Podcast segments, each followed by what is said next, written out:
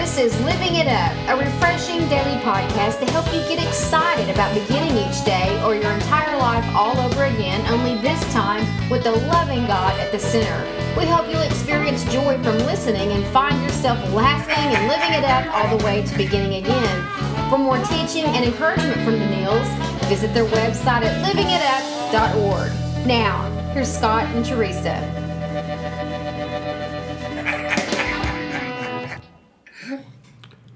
Hey everyone, we are living it up while beginning again. My name is Scott, along with my lovely wife Teresa, and we are so honored to have you with us. Mm-hmm. Yeah, honey, don't you say hi to everybody? Hey everybody, we we got a, a, a fun topic and it's called uh, "Words Are So Powerful." You know the old saying, "Sticks and stones may break my bones, but words will never hurt me." Well, I tell you what, nothing could be more untrue. Okay, you'll heal from the sticks and stones, but those words can last a lifetime. Yeah, and we're going to talk to you about why it simply is not true. That That's phrase right. we've heard since we were kids, and out of James three five was a good passage to back this up. It is. It says, in the same way, the tongue is a small thing that makes grand speeches, but a tiny spark can get a forest on fire. Ooh, that's so true. That's right. Sometimes you think, well, you know, what I said doesn't matter. You know what? It may have just totally ripped that person apart. Yeah. That's Okay. for sure. And it, you know, also depending on the state of mind that person's in and how wounded they are Mm-hmm. and how recovered they are, you, you got to know who you're dealing with. But if you're hurting, as we always say, hurting people hurt people. Yeah. And, and people that are typically real sharp with their words, um, you know, that that's a personal thing about them. It is. You know, and, uh, But if you don't understand that, you'll be wounded by it. right. And you, it can certainly take root and stick with you the rest of your life. I touched on that yesterday in our podcast where um, before I was saved, I mean, one of the main reasons why I didn't want to go to church is because of uh, uh, people, what I thought people were going to say. Mm. Mm-hmm. Like, oh my gosh, you know, what are you doing in our building? We're going to catch on fire. You know, mm. here comes the lightning. You know, Scott Neal just walked in the church. You know, mm-hmm. and I thought about you know being judged and all that. I was thinking, man, I don't want to go through that. You know, mm, Well, I have to tell you, growing up a long time ago, someone, someone always said I was stupid. Someone in mm. my close circle, as a child. you're not, honey. Well, I know, but I, that took root in me, and I've really mm-hmm. struggled with that my whole life. And I'm a creative thinker, as you know. Yeah. And people that don't understand that about us, you can be termed as kind of a airhead, mm-hmm. kind of a out there, out of the box. I can handle that, but stupid is not acceptable Right. and that's just harmful. And I think, especially as a child, and I even wrote about this, in you can find it in our read section. This title, "Sticks and Stones," uh, they those words are powerful. You know, this one gal that gave me permission to write her story. All of her life, she was told, "You'll figure it out. You're the smart one. You'll figure it out as a Yeah. child." And when she grew up, she was always so frustrated with herself because if she couldn't figure something out, she was frustrated because that's what she was always told. and if right. she couldn't figure it out, she felt like a failure. Mm-hmm. So we really need to be careful with our words, especially to children. That's true. You know, and really, our tongue does much to control and shape our life. It does. It You really know, does. our I mean, our tongue may have destroyed relationships, Mm-hmm. caused great pain. Yeah. You know, I mean, our tongue may just be out of control. Mm-hmm. You know, we're enslaved to it. You know, you know, like the old saying, just be quiet. You know, if you don't have anything good to say, just don't say anything. You know, so when you feel powerless about this and and uh, and saying destructive words, God can tame that tongue. You just ask Him to. Right. God, you know, transform my heart, make my words, you know, reflect you. You know, um, then He can use our words to heal relationships and encourage others. And now that I'm an adult, I can look back on that situation and on that person and realize um, that person's pretty free with their words. Um, that person typically speaks without thinking and has gotten away with it for so long, it's just natural. And I think another podcast that we did this week talking about standing up for yourself, you know, saying, hey, I'm not afraid to, to say what I need. I need you to never say that to me again. That's right. I need you to never, ever say that to my child ever again. Because Mm-hmm. words are so important. I want to be one of those people to encourage people and lift other people up. Yeah. Don't you? Sure. But I was just about to say that. You know, we're talking about words that can hurt, but there are so many words that can edify and, and that can build people up. Yes. You know, I remember uh, um, when I was playing baseball when I was six years old, and we had a young man, young boy, on our team, and he was deaf, a little deformed, and uh, I remember some of the kids. Kids can be really, really hateful, and uh, how they would make and hurtful, and how they would make fun of him. Mm-hmm. You know. Well, I, I wanted to befriend this kid. You know, for some reason, you know, God, you know, I didn't know God at the time, but I just, you know, I just felt drawn to him. And I remember the, the, the last game of the season. He had never set foot on the baseball field because the coach didn't want him to, you know, mess up. And myself and a couple of the kids went up to the coach and said, you know what, coach? Why don't you let him go in and play, you know, right field?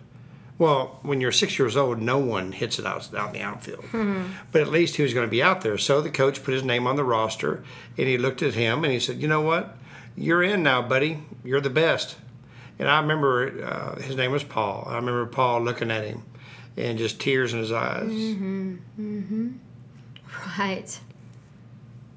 Go ahead. It's okay if people Because finally, you know, people, he knew that he was accepted. Mm-hmm.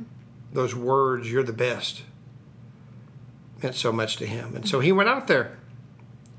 And I was pitching.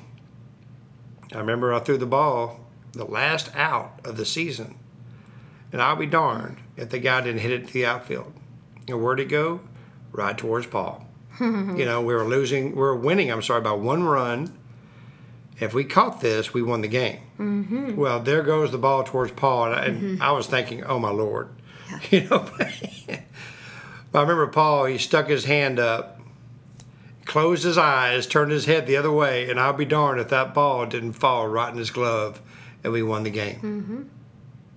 Mm-hmm. Mm-hmm. It's, it's, Everybody went out there, even the opposing team, and picked him up on our shoulders. Aw. Because for one split second, finally, Paul knew that he's the best. Mm-hmm. And so words can build us up. Mm. Jesus wants you to know how much he loves you. Mm-hmm. You wake up in the morning, man, he is doing a dance because you woke up and you he is so proud of you. And so if you, you know, a lot of people just don't know that, honey. They don't. They They, just don't know it. we could just understand and think of uh, ourselves as God's only child. Wow, that's for sure. Now, if, if you could wrap your brain around that, and someone had written or we read that or heard something along these lines that we've said for quite some time. I heard Betty Robison say it on LIFE Today with uh, she and James. James Robertson is one of our elders at our church, and they have a mm-hmm. powerful ministry for water wells. But she had said that that when she finally grasped that and saw mm. herself as God's only favored child, that's when it, this shift came. Mm. And He is that for her. He's that for all of us. He's that for you and for me. And we can't understand it. We can't wrap our brain around it. But wherever you are, He's right there beside you That's right. Wherever you are right now, whatever you're doing. Now, take that relationship and build on it. Hmm. You're never alone. And think about, wow, I want to live my life to, to please Him. He's right here. And then, even in those times when you're tempted to do the wrong thing, He's right there. He really and truly is. That's right. Well, you know what, honey?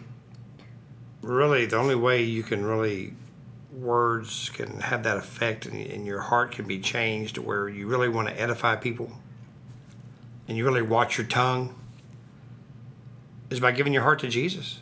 Mm-hmm. And that's the truth. I mean, John 14, 6 says, I am the way, the truth, and the life. No one comes to the Father except through me. And no one loves you more and wants to build you up than Jesus. You know, just waking up in the morning now and knowing that I am the Son of the King of Kings and the Lord of Lords, the ruler of the universe. Man, I tell you what, I don't walk out in a prideful way. Hmm. But I do walk out of my house knowing, man, how blessed am I and my wife mm-hmm. to know Him. Mm-hmm. So if you want to know Him and you want to know what it means to have words that edify and for He to you to know how much He loves you, the only way you can do that is by giving your heart to Him. and, and finding you a Bible that you really understand mm-hmm. and, and looking up all the scriptures that have to do with how he feels about you, what he thinks about you, what he says about you. That's right. Because his words don't hurt. They build you up. And those no words of his are powerful. They're anointed. Mm-hmm. And he can't explain it. The Bible's been the number one bestseller forever. And there's a reason for that. Because the word is living and it's alive That's right. and through study of that and through prayer you can totally understand that kind of love and that he would never ever say anything to hurt you Oh no. And you know what? Uh, if you've been in church for a long time and maybe you're realizing you've never given your heart to Him, or maybe you did at one time, and you walked away. Not, you know, God doesn't judge you for that. We don't, we certainly don't. And maybe you've never given your heart to Jesus. Well, today's the day. And so, if you would pray this prayer, Lord Jesus, come into my life. I know that you hung on the cross. You died on the, you died, and on the third day you rose from from the grave to give me a new life and a new beginning. Father, I want those words that edify. I want to know that you love me. Jesus, I need you. In Jesus' name, amen. Mm-hmm. You know, let us know if you prayed that prayer and, and, and email us at info at livingitup.org. And just remember, words can be so powerful. Your tongue can build up people or it can tear them down. So let's today agree we're going to want to build up people and let them know how much we love Jesus. And just live it up. while beginning again